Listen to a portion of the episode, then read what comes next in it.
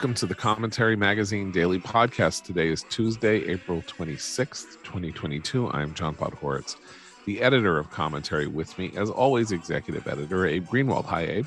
Hi, John. Senior writer Christine Rosen. Hi, Christine. Hi, John. And associate editor Noah Rothman. Hi, Noah. Hi, John. Elon Musk, the richest man in the world, uh, has bought Twitter, or apparently is on the verge of buying Twitter and taking it private meaning he is paying is it 46 billion? It's like 44 billion. A finance 50, deal. It's not like this is coming out of his pocket. Well no one third of it apparently is coming out of his pocket. One third of it is coming through an investment vehicle. And uh, there's a missing third or something. But anyway um, so we've been talking about this for a couple of weeks. And um, it's a fascinating moment because you know obviously uh, Jeff Jeff Bezos bought the Washington Post uh basically at a fire sale right? He paid 250 million dollars for the Washington Post a pro- property that once was worth 5 or 6 billion. Uh Elon Musk swings for the fences has bought an entire social media platform. I think as we were talking about this this is the first takeover or change in ownership of a social media platform in this fashion ever. Uh, either they folded or they've been swallowed up by other social media platforms. And um, God, the reaction is just fascinating. It's fascinating beyond belief. Uh, this is the ultimate Rorschach test in some ways. And uh, it all goes to people seeming to feel as though they own Twitter and that their ownership of Twitter is being taken away from them. Um, anybody? Abe, let me start with you. Yeah. Can I just? Well, I want to reframe what you said because yeah. it reminds me of a something I tweeted when this the just when Musk first pr- proposed the idea. Um, a week or so ago uh, about the reaction. I don't know if it's that people think they own Twitter. It's that people think Twitter is the real world, and therefore they think Musk is buying the world. Right. Well, yeah, that's a very good. That's an extremely good point. First, as you say, you know the the freak out here on the part of the left is is disingenuous. They're the the list of Democratic lawmakers using this as justification for the the absolute moral necessity of just confiscating wealth because it exists is disturbingly long but they justify it by saying, well, a billionaire can't own a media company. They they conflate the idea of a media company and a social media company, and and it also disregards the entire media landscape, which is a collection of billionaires who own these interests. Like just about every media media, not just television, cable news, but print too.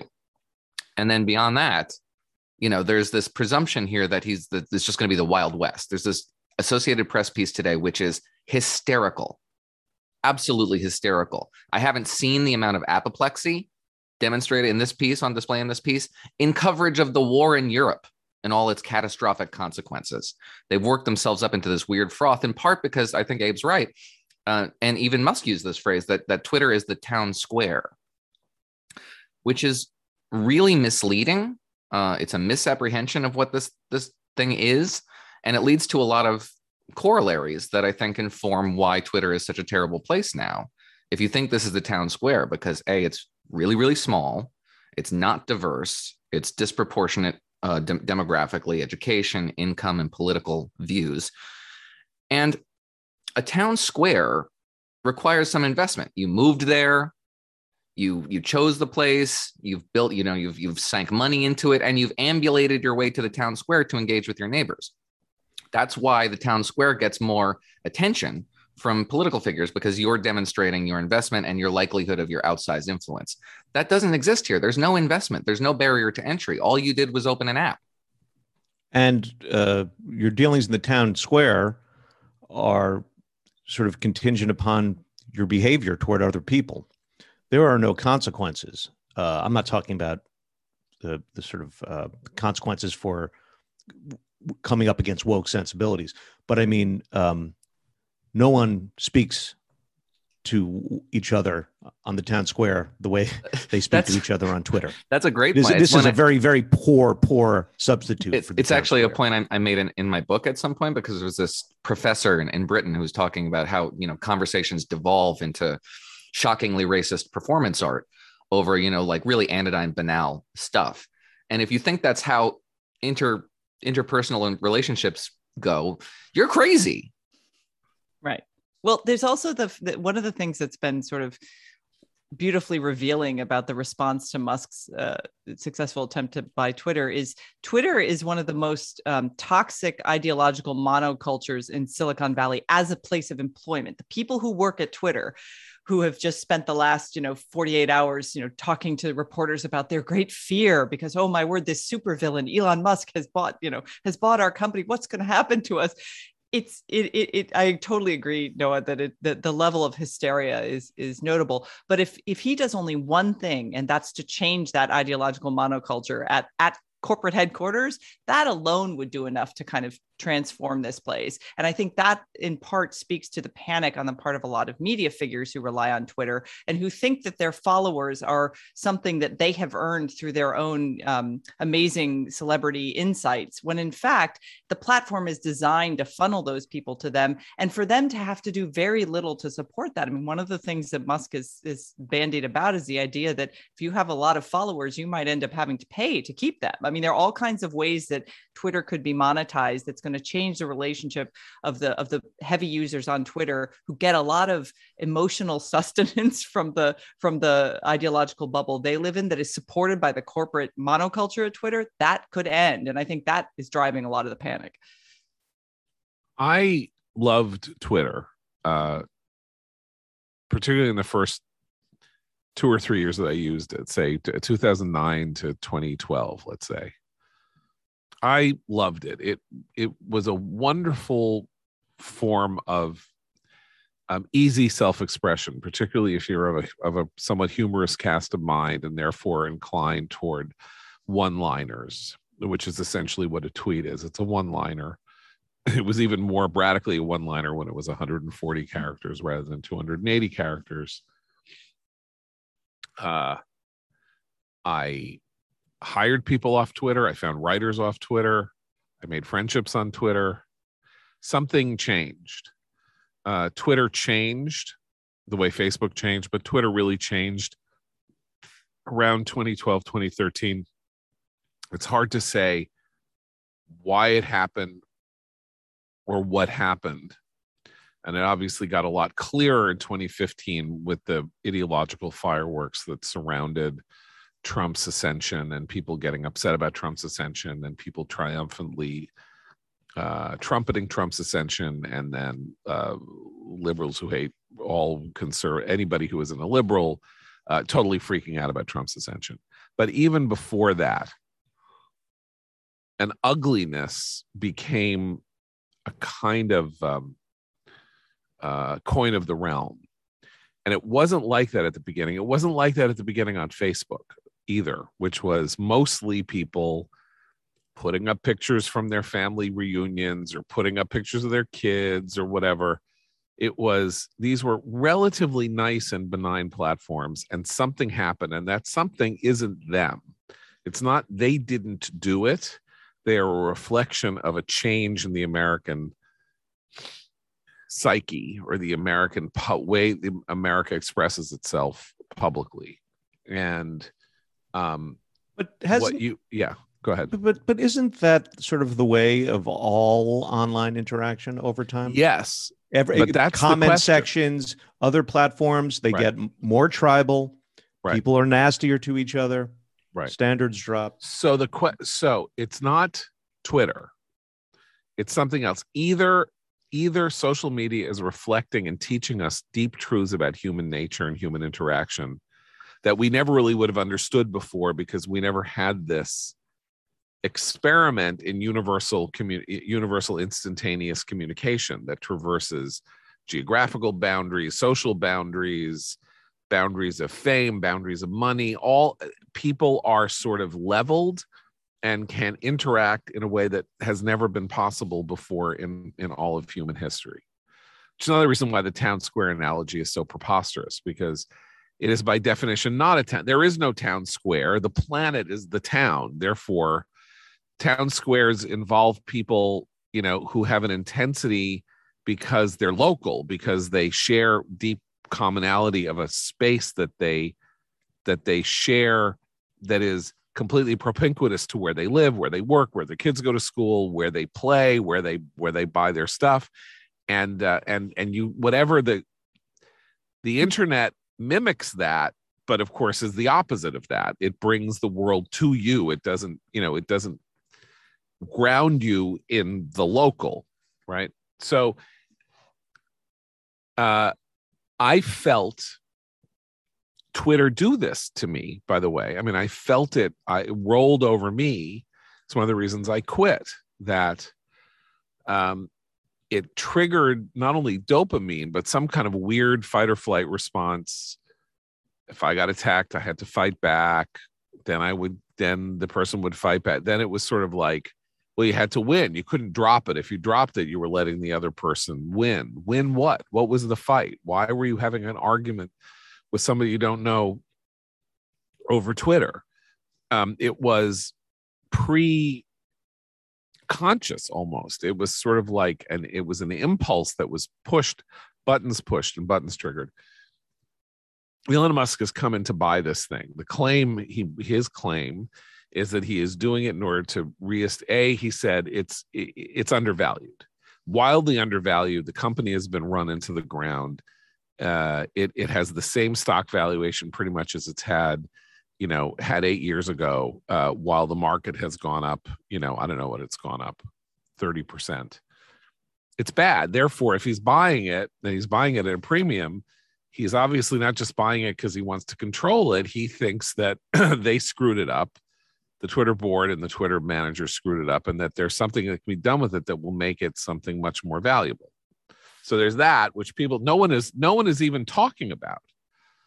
He's not he's not stupid. He's not like he's not like putting twenty billion dollars of money into this because he thinks you know we really need to have a proper you know forum where the Babylon Bee isn't going to get shadow shadow banned. Like no one's going to spend twenty billion dollars on that you know you can barely get people like this to to to donate five cents let alone 20 billion dollars so he obviously thinks that it there's a there is a good financial play here. Um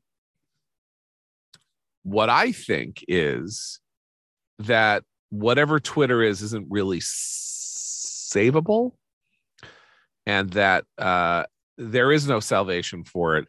It can be better run. It can be monetized the way christine talks about where people actually have to pay to have 2 million followers because you know if they get 2 million if you're somebody if you're a twitter celebrity and you have 5 million followers you can get paid $100000 a tweet by a sneaker company or a cosmetics company or some or you know whatever.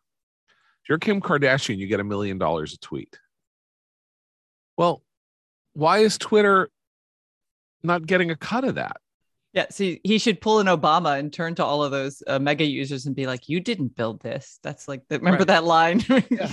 I mean, they did kind of build it, but again, like right.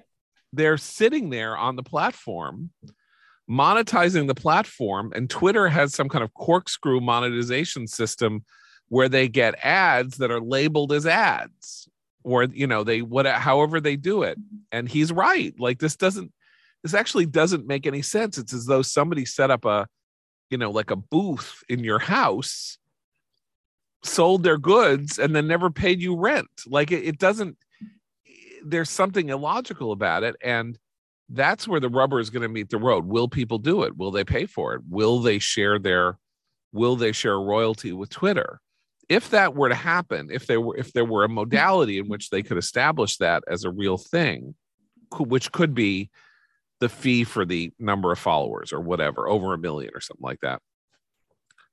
Will they continue to do it? If they will, and if if it's if it's everybody's interest, then yeah, Twitter is going to become insanely profitable because it's no longer going to have this weird bank shot it's like TV advertising. They're selling eyeballs and, you know, maybe a sponsored tweet, you can get this and blah, blah, blah. So I think that he is taking a stab at the idea that the world is so changed. This is a new kind of way of form of communication. And the people who run it do not even understand how to monetize it. They don't understand how it works. They don't understand who's benefiting and who's not benefiting.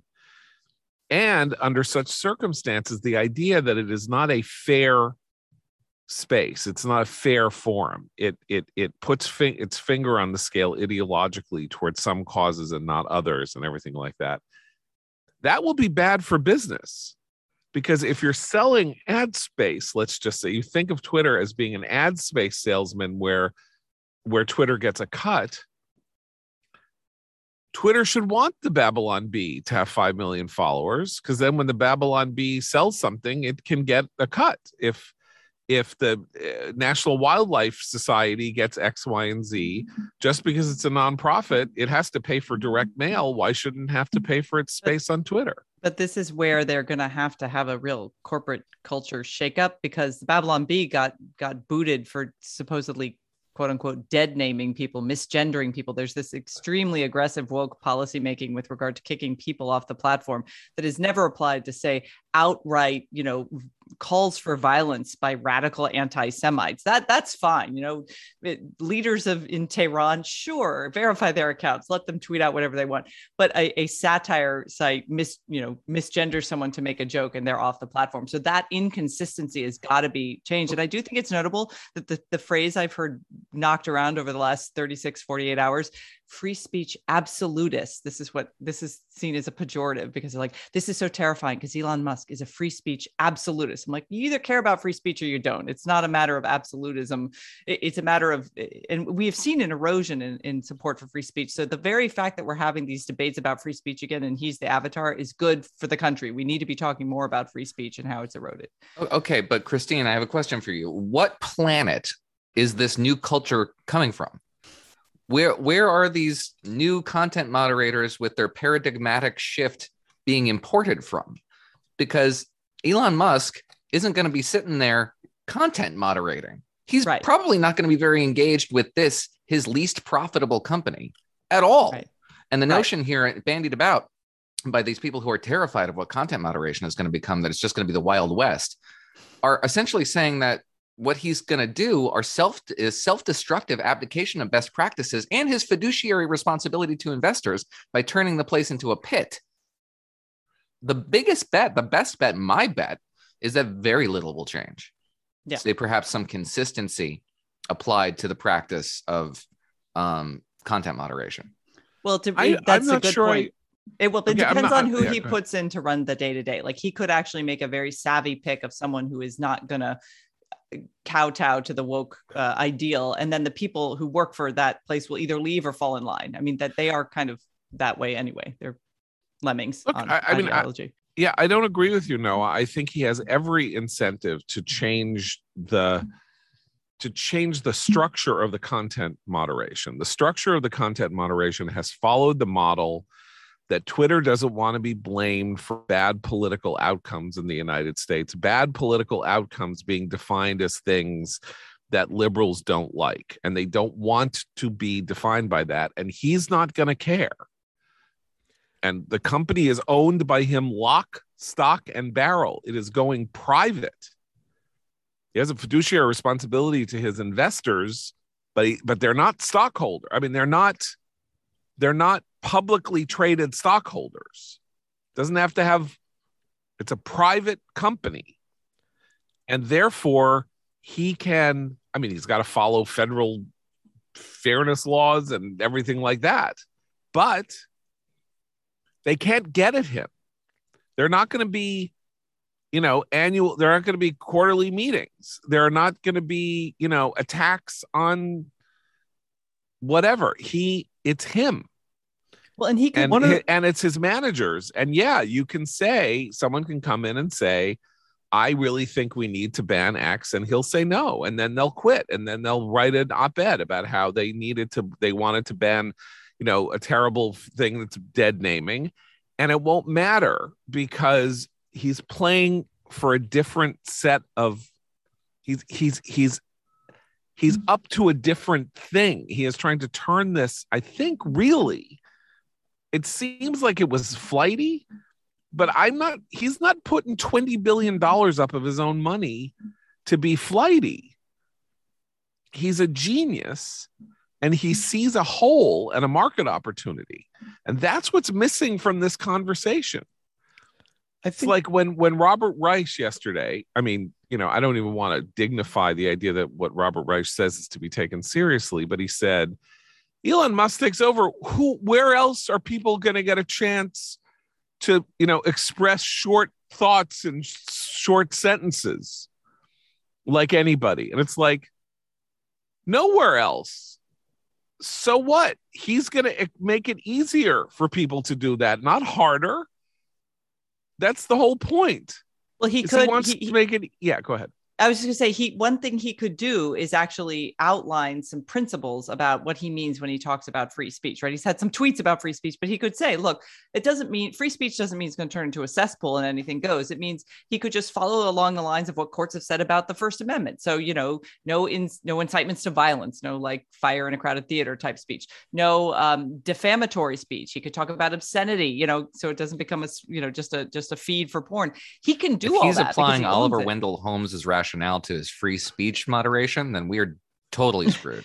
Well, but I just mean he can outline principle. He can be like, look, I, I'm going to follow the principles that the vast majority of Americans think of when they think about protecting free speech rights, which isn't that you can say anything and do anything in in the free speech context. Possibly. I mean, there we, are limits. We've seen indications that he, he's not the champion of, of controversial issues. I think that he pretends to be. One of the things that he wants to do, for example, is authenticate users, right? Which doesn't necessarily mean that you can't be pseudonymous, but it does mean you can't be pseudonymous. And pseudonym uh, pseudonymity is is a bedrock value of the promotion of exploration of and promotion of ideas, controversial ideas. That's yeah, a free again, speech. There's advocate. nothing, but you're not entitled to to to pseudonymity on a given you're not given space. You're you not. But if you were, I mean, if you were, if you were uh, prosecuting a campaign in favor of absolutist free speech, then you'd absolutely champion anonymity. But I don't think he is. But, but but no, I think you're what you're pointing to is is what I think is the most exciting thing about about him, which is that he represents a split from the from establishment sensibilities without the radical impulses of say the new right, for example. Um, and there are a, and so when you say so where's from what culture are the are the new content moderators going to come from there are a lot of people who find that very attractive. It's not just that. I don't think he pos- positions himself as an advocate of free whatever. He's a guy who says he's whatever is on his maximalist. I think, right? I don't think well, I'm making okay. so up. so he said it one day. He's not a systematic political social thinker. That is not what he is, and he is not the one thing I think we can probably guess is that the ordinary way that these guys try to maximize their own position, particularly socially, and particularly when they're controversial. If they're Bill Gates, who you may remember was a highly controversial figure, sued for antitrust, you know, had his had his company broken up slightly, uh, stupid judicial ruling about how the browser was a total, you know, was like a monopolistic instrument um, embarrassing, you know, illiteracy shown by a federal judge there.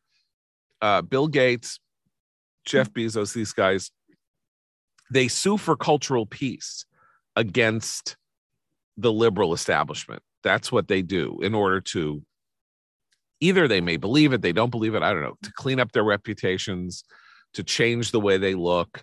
It's the way they philanthropically move themselves, right? So uh, you know they have they add doris kearns goodwin to an advisory committee and they have you know I, I don't know you know they have they have they have uh, anti-racist initiatives at their foundations and they do this and they do that all of which is about bolstering their image which has always been you know problematic and controversial. They buy peace they buy they buy a degree of they they quiet down the controversy because people start to rely on their money and all of that that is not Elon Musk, whatever he is. Like, he's not going to the PBS News Hour looking for validation or salvation from his controversy. A, he likes being controversial. And B, those, for whatever reason, he seems to be allergic to wanting establishmentarians to think well of him. Either he's allergic to it, he thinks it's bad for his model. Who knows? He's a very eccentric person. Uh, and and so that's what's going to be different here. We're talking about who, where is he going to fit in on free speech or this or the other thing. It's that he doesn't care what the faculty of Harvard thinks of him. And he doesn't really care what the New York Times editorial page thinks of him. You know, what are the issues that we know that he was, was really passionate about? Pot legalization. You know, but he doesn't like regulation because he wants to build hyperloops. So he doesn't like land use regulation. I mean, he is he's super into colonizing Mars. He's been right. Well, he, into colonizing yeah, Mars for a long time. Right. Anyway, pretty eccentric. This is a new kind of thing happening. And I I think we can't really the thing is that he's making the right enemies. That's when we talk about what's funny about what about the response to him What's funny is he's making the right enemies in the sense that we're talking about the people who are choking off all of the originality and uh, heterodoxy of American life and trying to impose a rigid ideological orthodoxy on everybody. And I just want to quote, I have to find this. I'm sorry, I'm having a little trouble here. I want to quote from this absolutely preposterous piece by uh, um, a new columnist of the New York Times, longtime uh, tech journalist Greg Bensinger, uh, who worked for the Washington Post covering Silicon Valley and all of this, published a piece last night. Twitter under Elon Musk will be a scary place. Why? Is it because of free speech? Is it because, you know, there's going to be porn or this or that or the other thing? No, it's because people who have worked for him in Silicon Valley say that he creates unsafe spaces in the workplace. Um, Mr. Musk said that central to his vision, this is Greg Bensinger, for the service is to be an inclusive arena for, for speech, free speech. But users should understand what that phrase means. It means free speech for people like Mr. Musk. Uh, even as Twitter's board on Monday was debating his offer, Mr. Musk was setting the tone for his leadership by tweeting that Securities and Exchange Commission officials were shameless puppets. Okay, let's follow the logic here. So he tweeted that that the SEC is shameless puppets. It, but that's only so he's going to prevent other people from saying things like this SEC is shameless puppets. He says say whatever you want about the SEC. So it's not just free speech for him it is free speech for everybody. That's ridiculous. Mr. Mr. Musk has not been a responsible caretaker for the companies he already oversees Tesla, SpaceX, Neuralink, and the Boring Company. In the early months of the pandemic, Mr. Musk thumbed his nose at health officials whose shelter in place orders he called fascist by forcing workers at Tesla back on the job in violation of local health regulations. And Tesla has been dogged for years by allegations of racist abuse, discrimination, and sexual harassment at its factory in Fremont, California, where six women said they suffered catcalling and unwanted touching, and advances the company has said it does not tolerate such behavior. So he says shelter in place is fascist. He thumbed his nose at health, uh, health officials, and six people who work for him at a company that says it doesn't tolerate such behavior said they were catcalled out of thousands of employees. And he wanted people back on the job because he makes cars which have to be manufactured in a plant and assembled. So that can't be done in your pajamas from your study in Pacific Heights, Greg Bensinger. This is the level of Musk hatred on the part of people who don't like him. You would have thought they would have liked him he's weird and heterodox and peculiar and and you know you can't put him in under under any you know under under any labels in the world of sort of counterculture uh you know love of counterculture and eccentricity and all that and we're all our own person and everyone is their own unique snowflake. These people don't like that. They want corporate they want everybody to march in lockstep to their agenda. And if they don't do it then six employees of a corporation employing thousands of people getting cat calls is the fault of the CEO who has not been accused of catcalling and making handsy advances on staffers in Fremont, California during the assemblage of cars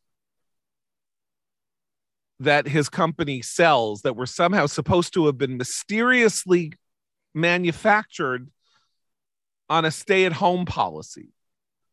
Am I taking crazy pills here? One of the worst things to have happened to our culture in the past few years is the use of these terms safe and unsafe as metaphors. When people say safe and unsafe now, they don't actually mean they're physically safe or unsafe. They mean they're in circumstances that may be unpleasant, that may be unfair, that may, but it's not safe and unsafe. And it mirrors exactly the, the sort of metaphorical thinking about Twitter as the real world. Oh, that's so good. That is so good. And I think in the end, my point is Elon Musk doesn't care what Greg Bensinger thinks. Almost everybody else in Silicon Valley and in the world of tech and in the world of the you know new corporate chieftains that grew up since the 1980s cares desperately about what Greg Bensinger thinks. Steve Jobs only thought about how he could seduce the tech journalists who covered him. You know, I mean, that was de- and what's more, it was a very savvy strategy on his part because he because in the end they were all in his pocket. Walter Isaacson wrote a you know hagiography about Steve Jobs that would have made Vasari blush when Vasari wrote about Michelangelo. Vasari would have said, you know, really this goes a bit far. This is this this is what they have done, you know, for decades, and he is coming at this from a different angle.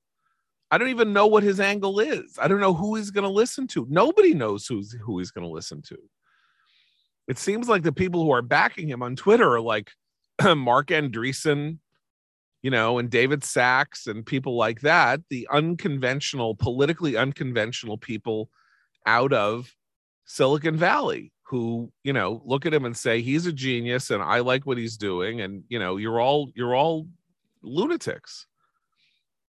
I mean, so I it's uh, God only knows where this goes. And maybe the best thing that could happen is for it all to blow up and Twitter to collapse because Twitter is bad. And I don't know how it's ever going to be good. It's not, a, it's not a force for good and it hurts people and it's, it's, it's bad for people.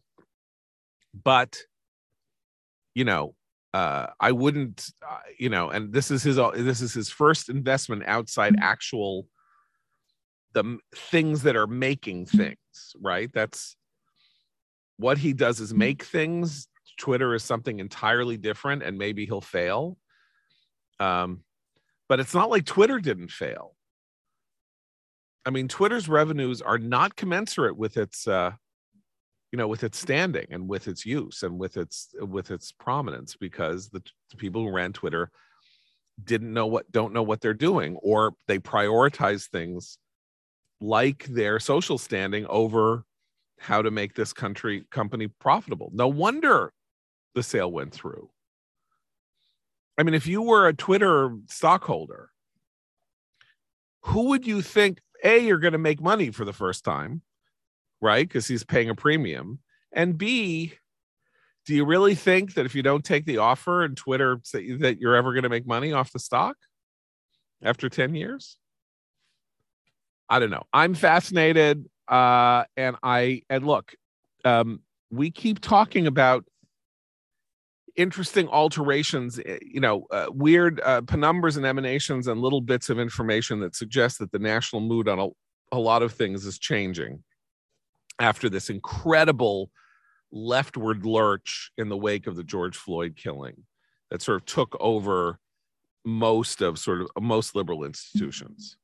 And that now we have all these responses. We have the virginia response in the elections and we have the florida response and we have all, all kinds of things going on. Um, this is maybe another another uh, data point and you do have one of the one of the big things that liberals and leftists are always saying about the about the right is they're so scared. We're all so scared because you know our world is being our, our dominance is being taken away from us. Our privilege is being challenged and you know in another decade another generation we're going to be majority minority and so this is a rearguard action fighting to preserve what little ground we have because they're taking it away from us. And you know all of that mm-hmm. and what i see is every moment there is a counter response to the liberal effort to, take over to sort of follow through on this and to force this all to happen, they're the ones who are saying, he's taking my Twitter away from me. You know, he's, you know, when Jeff Bezos bought the Washington Post, there was all that too. You remember it mm-hmm. was like, he's taking this precious jewel of Washington Post has become one of the worst papers in the world. Bezos has actually turned it into a better paper, though also it just an unbelievably biased, you know, repugnant you know uh, pr- preacher of repugnance. And we haven't even gone into the emancipator. I don't even which is this new project of the boston globe. Uh, boston globe has basically now created some kind of weird special section independent semi-independent project which is uh, which is going to retell the story of america from uh, reconstruction on as the story of white people trying to destroy black people. It, it's important to note that the Emancipator is a project of Ibram X. Kendi's Anti-Racism Center at Boston University. So this is this whole thing is linked to Kendi, and I think yeah. Nikole Hannah-Jones sits on the advisory board. So it's basically another um, corporate uh, production of Anti-Racism Inc. Uh, brought to you with with complete and it's very funny because the opening salvo is like oh no we're, we're really going to invite contributions and insights from people all over the race spectrum. And if you look at the actual existing content no they're not. The, the cartoon section alone is basically called everything is racist and they're not saying that ironically. This is this right. cartoon love, section is going to do that. I love how late to the game they are though yeah, I mean, exactly. You know, this is the, the 1619 project was launched when? Like three years ago. 2019 yeah, three or something? years ago. Summer yeah, I mean, yeah, no, it's true. I mean, it's so 2019. Is that what you're saying? But my that point, is what my, I'm saying. Right. But my point my, my my point is that um that they are, you know, they are they think that I'm just I'm sorry I'm interrupting, but they think yeah. these ideas are somehow transgressive. They're not challenging anybody. They're not seeking out they think... they're not seeking out audiences that they're just that they intend to challenge. They're not promoting ideas that challenge anybody. Of they're cultivating an audience of like minds, most of whom are particularly are, are share their demographic traits. Um, so you know, in insofar as we're talking about free speech and the promotion of controversial ideas, this is exactly what you don't want to see. You would like to see your audiences be challenged once in a while, or at least at least have the capacity to envision a challenge Nobody wants to challenge I do. their audience. No, I, I know, but and do it often. No, but let me explain to you what I mean by that. I mean, we live at a time of unbelievable anxiety about uh, the uh, the importance of co- how uh, of communications and how communications are done and the people who do it are they going to make a living? Is there you know they they're, they're paid nothing uh, you know they're they're half the number of newspapers there used to be and there are nobody in stake Hat. nobody's listening and you could just put something up on facebook and then you're uh, you know it's that's more important than my article. You don't no one even knows my byline. Nobody knows where anything is from because it's all links and all of that. There's incredible levels of anxiety. All people want is to generate followers who will who know who they are and will follow them. And that's in, in the end going to be like-minded people.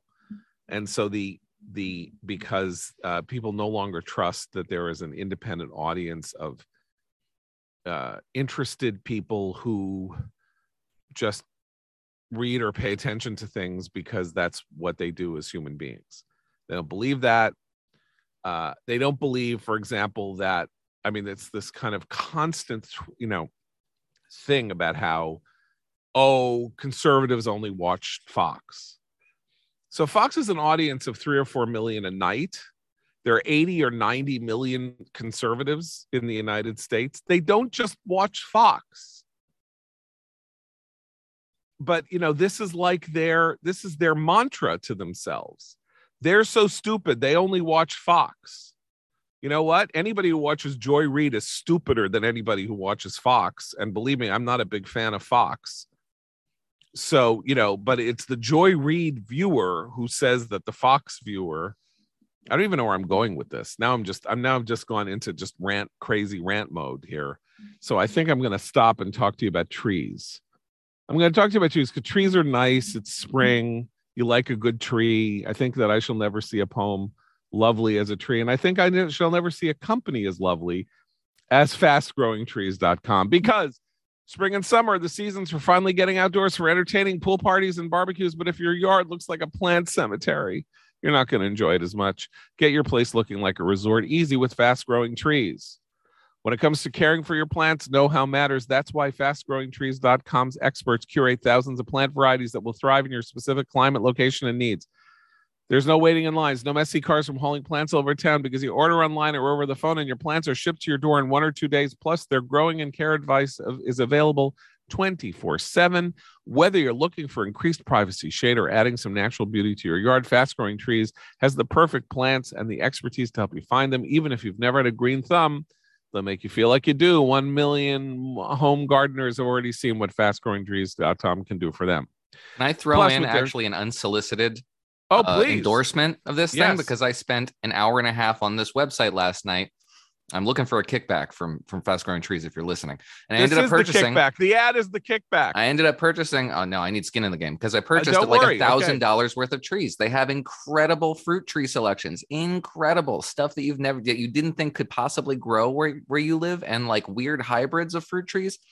It's it's a pretty impressive selection over there. Okay, I need to pull back the curtain, uh, and and do the and do the meta thing here because Noah doesn't know this because he doesn't have the ad copy up. I only have the ad copy up. At the very moment that the ad copy has a bracket that says add personal endorsement this here. Is why, this is why you pay for a live read. With a statement like, I love fastgrowingtrees.com because close bracket. Noah did that spontaneously. Spontaneously this is how much he loves fastgrowingtrees.com. And they have a 30 day live and thrive guarantee. So you can trust that everything will be healthy for years to come. Go to fastgrowingtrees.com slash commentary right now and you'll get 15% off your entire order. Get 15% off at fastgrowingtrees.com slash commentary. Fastgrowingtrees.com slash commentary. Well, that was a very, very serendipitous moment here on the podcast. Let's uh let's try to keep it going. I'm not sure how. Uh, so um, I, I, got two things. I was listening la- last night. Uh, I, I even mentioned this to you. So I was listening last night to the 538 podcast, and they did their first Republican draft, like who's going to be the primary nominee in 2024. So it's Nate Silver and his colleagues. And so Nate's, of course, the first pick in the draft is Trump. Second pick in the draft is DeSantis. And then after that, it's all sort of like Cruz, Tim Scott, Nikki Haley, Marsha Blackburn, Tom Cotton. You know, they they sort of go through everything. And um, I, I was fascinated to see then this morning I get up and there's this poll in Georgia. Uh, Brian Kemp up against David Perdue in the governor's race. David Perdue, of course, senator from Georgia who lost uh, his uh, runoff race in 2020 because of Trump's temper tantrum that that sort of convinced 100,000 stupid Georgians to stay home and not vote in the runoff. Yes, I said stupid, delusional, crazy morons. Um, so David Perdue no longer a senator. So of course he's now running for governor against Brian Kemp, the governor uh, because it's not enough that Trump lost him his Senate seat. Now he wants Trump to humiliate him by endorsing him, and then he's going to lose because apparently the poll has it. I guess the primary is next month 55 27 uh, Kemp over Perdue. Man was senator. He's now probably going to get like 30, 35% of the primary vote with a Trump endorsement. I think that's kind of big. I, I mean, I, am not a big one on the Trump's not going to be the nominee. I still think, you know, if you if somebody put a gun to your head and made you bet a thousand dollars, the only bet you could possibly make would be that Trump would be the nominee in 2024. Uh, given you know, given what, given the alternative of getting shot in the head, um, but that's really bad. Like, uh, like I mean, it's not like it's Perdue, not just Kemp, Perdue it's Raffensperger too. Oh, say Raffensperger is the Secretary of State whom Trump has targeted because right, Raffensperger, yeah, yeah. And what? I'm sorry, I didn't even see that poll number. Oh yeah, it's it was uh, I, I saw it just this morning. I couldn't tell you where I saw it. It just crossed my transom, but yeah, Raffensperger right. was up. Big. Uh, I sufficient outside the margin of error. I don't remember okay. what the spread was. Both of them are a package deal. So because the issue, it, the defining yeah. issue set in this race is 2020. The first thing Perdue said in the debate between him and Kemp the other day was, Hi, I'm David Perdue, and they stole the election in 2020. It's like, yeah, hmm, let's see. Uh, there's inflation, and there, there's a crime wave, and uh, you know we got troops in. Uh, you know we got we got a fight in Ukraine. Uh, we got uh, still the you know bad policy on the pandemic. And this is where you go is to the 2020 election. That is interesting. It is interesting. And I think maybe this is the first time that I am getting a whiff or a feeling that Trump's absolute and utter refusal to engage with the issue set that is the most favorable issue set to Republicans in decades because of his own monomaniacal obsession with his mm-hmm. psychotic inability to accept the fact that he lost an election by four points. And this you know game he's playing in his own brain to keep it going he really is going to start making him look like you know gloria swanson and in in in in sunset boulevard you know talking about how i was big the movies got smaller he he's the he will have been the biggest star in silent film by 2024 if he can't get his head out of his ass and actually address the things that are bothering America about Joe Biden, which aren't that his son was a cokehead, by the way. Even though I don't, I think it's a perfectly legitimate issue to bring up about Hunter's uh, Hunter's behavior. I got no problem with it but when you can say these people are leading us to 10% inflation and uh, you know they don't know what they're doing and you're not saying that because you're saying there was a machine in in northern michigan you know that issued a flawed ballot.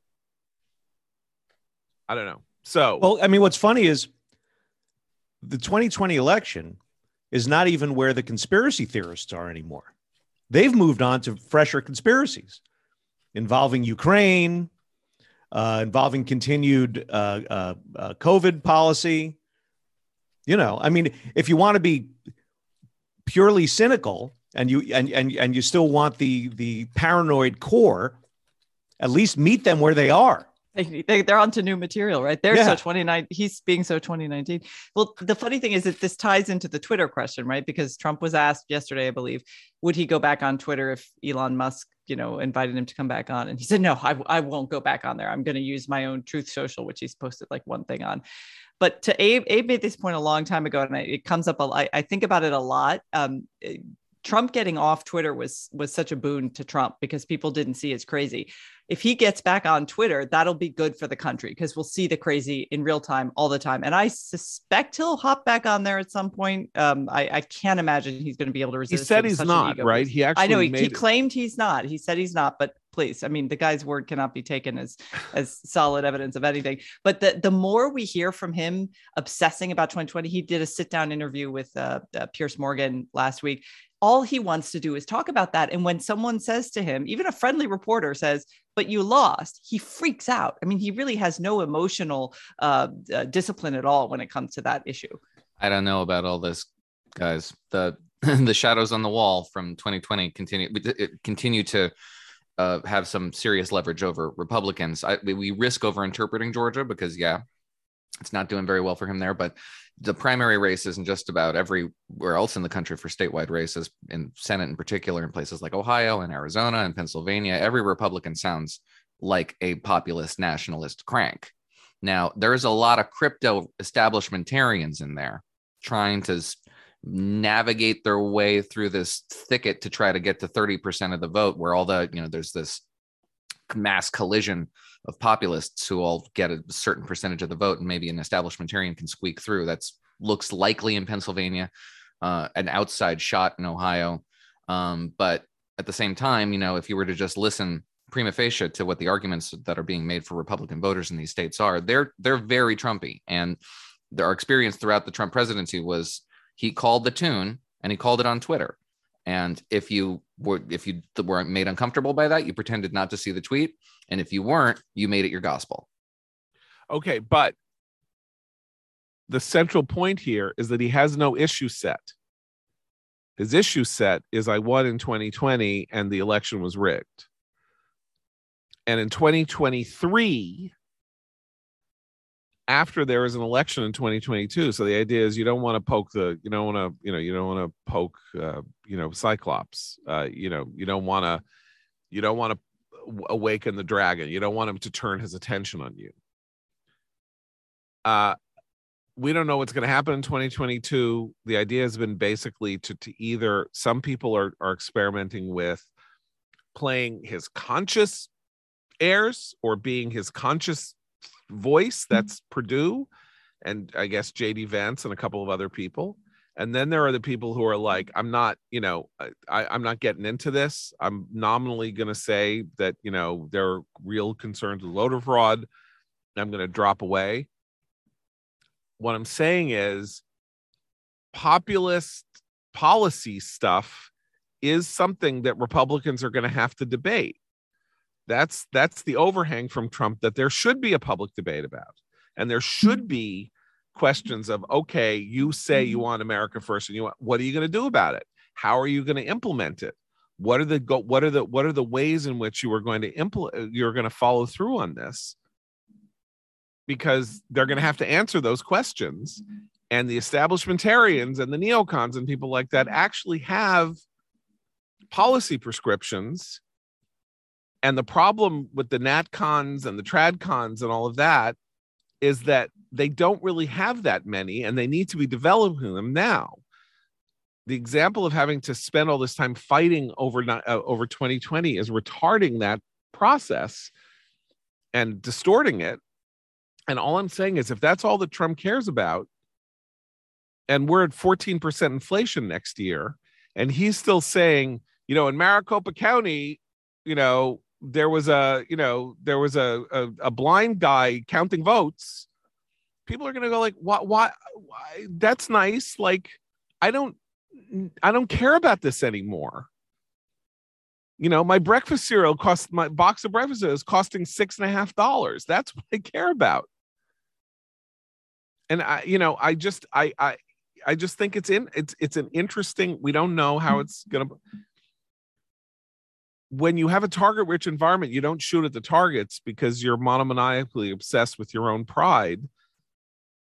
You're not a party leader. You're not a movement leader. And you are simply, you know, like the guy in the John Cheever story who shows up at every party and talks about the football game that he scored the touchdown in and then jumps over the couches to show how he jumped over over defenders. Like, you know, at some point people like, oh no, you can't invite Bob over. Like, you know, he's going to talk about the football game again.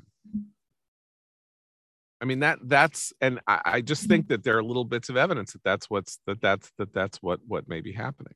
Obviously, we have counter evidence in the fact that Mitch McConnell told Jonathan Martin on on January 7, 2021, that Trump was despicable and that we are going to see the back of him and everything. This was great. The Democrats were going to destroy him you know, and then he saw the order of battle differently and has since said that, you know, he would vote for Trump in 2024 and all of that. So that's the other message, I guess. It's not a good message, but but it's still Mitch McConnell is still engaging with the day-to-day issues of the party and of with the political struggle.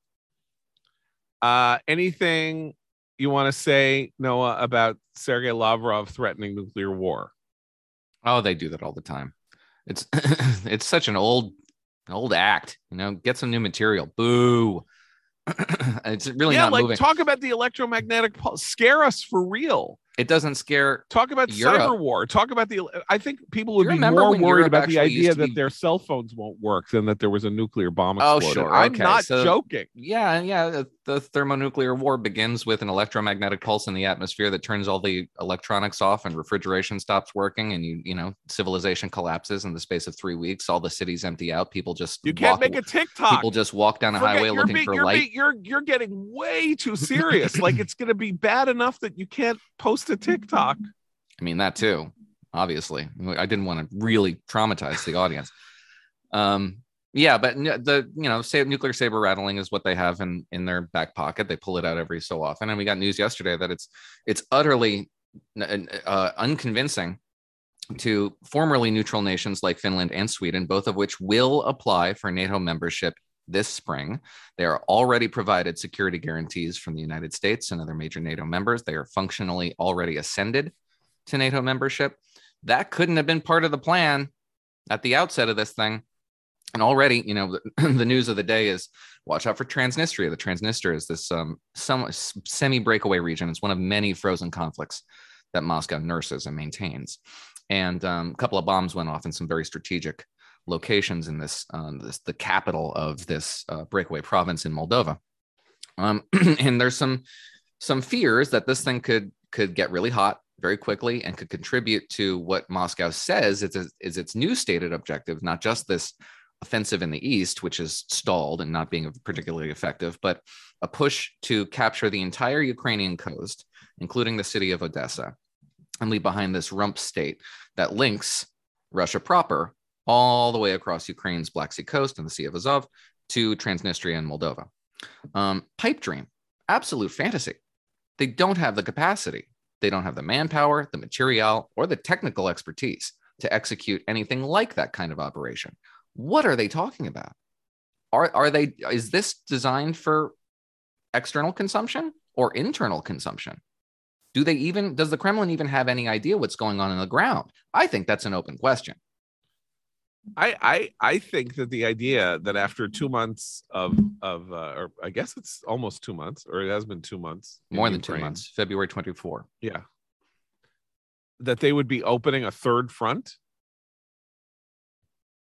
And, and well, they and had a third front and, expand- it collapsed. Right but expanding the war into yet another country. I know it's a breakaway republic, but expanding the war into yet another country. That does seem it's like okay, guys. You know what? It, you know what? We're we're not even going to grace this with a response. Like, show it. You know, tell, it could make tell us trouble. something. Tell us something that's actually going to scare us a little bit. I mean, there's like Because- 8,500 there's like 8,500 armed personnel in, in Transnistria. And Moldova, I think, has an army of like 6,000 to 10,000. It's very, it's not, a, it's not a country that can defend itself. So they could make some trouble internally and create another failed state on Europe's Oh, I, borders. I'm not. I'm not. I'm not saying they can't. So yesterday, Lloyd Austin, uh, you know, when when uh, Tony Blinken, the Secretary of State, and Lloyd Austin, Secretary of Defense, made their appearance in Kiev, and Lloyd Austin basically said the American policy is to weaken Russia in the long term. We're not going to, and it's an interesting modification of the regime change thing, which is obviously such an incredible disaster that Biden said this man cannot stay in power, right? Which he said going off the reservation that it was like he was passionate, he was, it's not really policy and all of that. Um, but it's a pretty striking thing to say, right? It's a very striking thing to say. Your purpose isn't just to get them to leave Ukraine alone, get out of Ukraine and let Ukraine survive as an independent democratic state. But not only th- that, but also to weaken them so they can't play this, they can't do this stuff more and threaten anybody uh, more.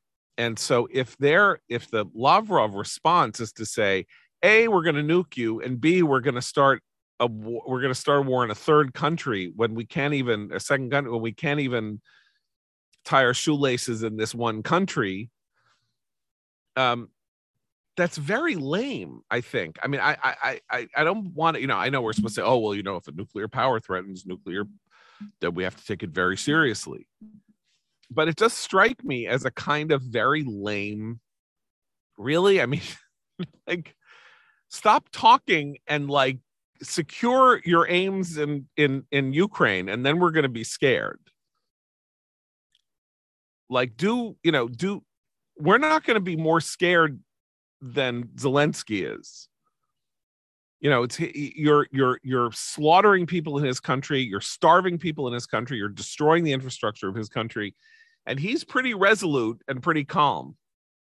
You know, you're not going to scare us. I I thought that was an interesting. I think it's just like they they've got very this is your point but they've got very few arrows left in their quiver we spent two, a month at least a month saying this uh, i don't know like this is we shouldn't get triumphalist about this. You know the russians have a lot of arrows in the quiver they're big they you know they they have a history of you know grinding it out in war and you know securing their aims eventually throwing bodies at things and all of that. And there was some point a month to six weeks in when that kind of pessimistic, re- rationalist, realistic view started seeming a little excessively pessimistic and a little too sort of like um, I don't know, obsessed with a pat, you know, that past, you know, past results don't refer- reflect, you know, present possible gains. They're not the country they were. They're not the Soviet Union. They're not the country that's, you know, made it through and and won the winter war in finland eventually they're not the country that survived stalingrad any more than we're the country that won world war ii and we shouldn't assume that they're you know we shouldn't assume that they know what they're doing or that lavrov knows what he's doing and they apparently aren't that scared abe tell me one thing before we go uh, I have you, a local thing. What you have a local thing? Go. Yeah. Oh, did you have a particular question? No, no, no, no, no, no.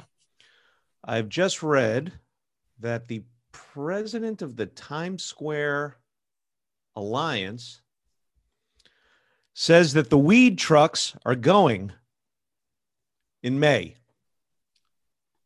Good luck. Okay, we that. need to explain what those are. I know. I said it's local. Every other block in Times Square in our neighborhood where our office is and around for actually for three or four years now long be- before the uh, before the uh, liberalization of the laws there were these trucks they say weed world on them or candy weed or something like that and you couldn't figure out what they were there for and apparently what they were there for is you go up to them and you give them your phone number that's all and then when when the then they would call the guy from high maintenance on hbo and he would deliver weed to you somewhere it was like a walking advertisement for weed distribution, but there was nothing illegal about it because it was just a truck. But the trucks are everywhere, and I guess maybe now they're selling weed out of the truck. I'm not. Yeah, sure. it's hard to it's hard to figure it out. I, okay. I think they are. Okay. But um, so what I've just read is that apparently they have all each one of these trucks have racked up tens of thousands of dollars in tickets, and that hasn't been enforced for years. Well, it's and a misdemeanor it's a misdemeanor, Abe. We don't we don't prosecute misdemeanors anymore. Right. So apparently that's changing and they're all getting towed. I was thinking about we'll this. See.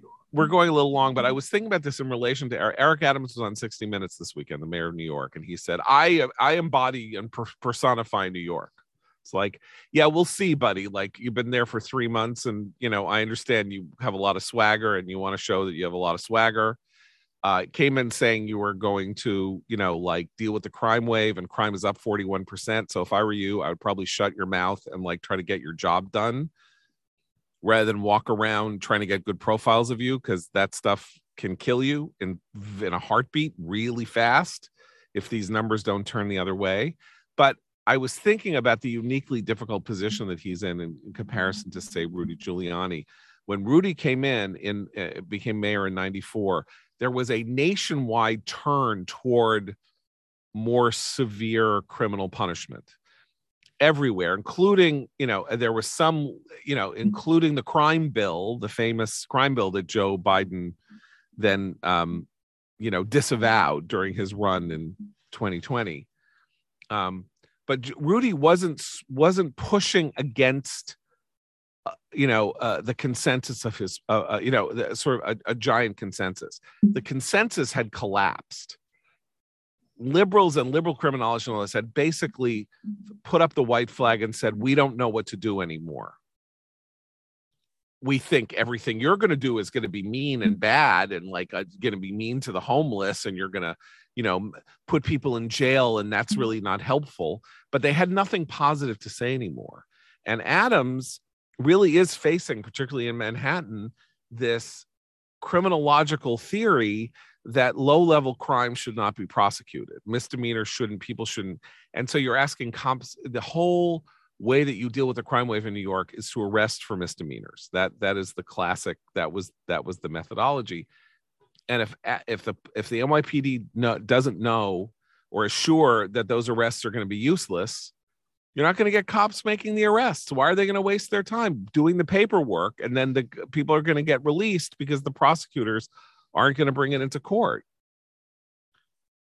So we need a second second wave here, a second step here uh, you know, the bail law has already been changed in New York State. 72% of New Yorkers in the poll this week said that they had supported toughening up the bail laws. 72%. But he's still got this Manhattan DA and the entire world of decarcer- decarceration on his back. So that said, he better shut up and stop talking about how he's so great because he is literally failing catastrophically at the one thing that he was supposed to do. Now, maybe it's beyond his ability to fix, but if it's beyond his ability to fix, then his mayoralty is over even before it's began. You know, and he'll serve four years, or he'll be out sooner because someone will, someone will, you know, drop the dirty dime on the fact that he really isn't a New York City resident or something, and he'll get, he'll get, you know, he'll get driven out of office. Happens happens in this state all the time that people get driven out of office. Two out of the last three governors driven out of office, attorney generals driven out of office, you know, and not for the things that they, and not for the reasons that they should have been driven out of office for either. But the weed truck's going is a good thing. Sorry went so long. I'm sorry to have monologized. We'll be back tomorrow for Abe Christina. And I'm John Podhoretz. Keep the candle burning.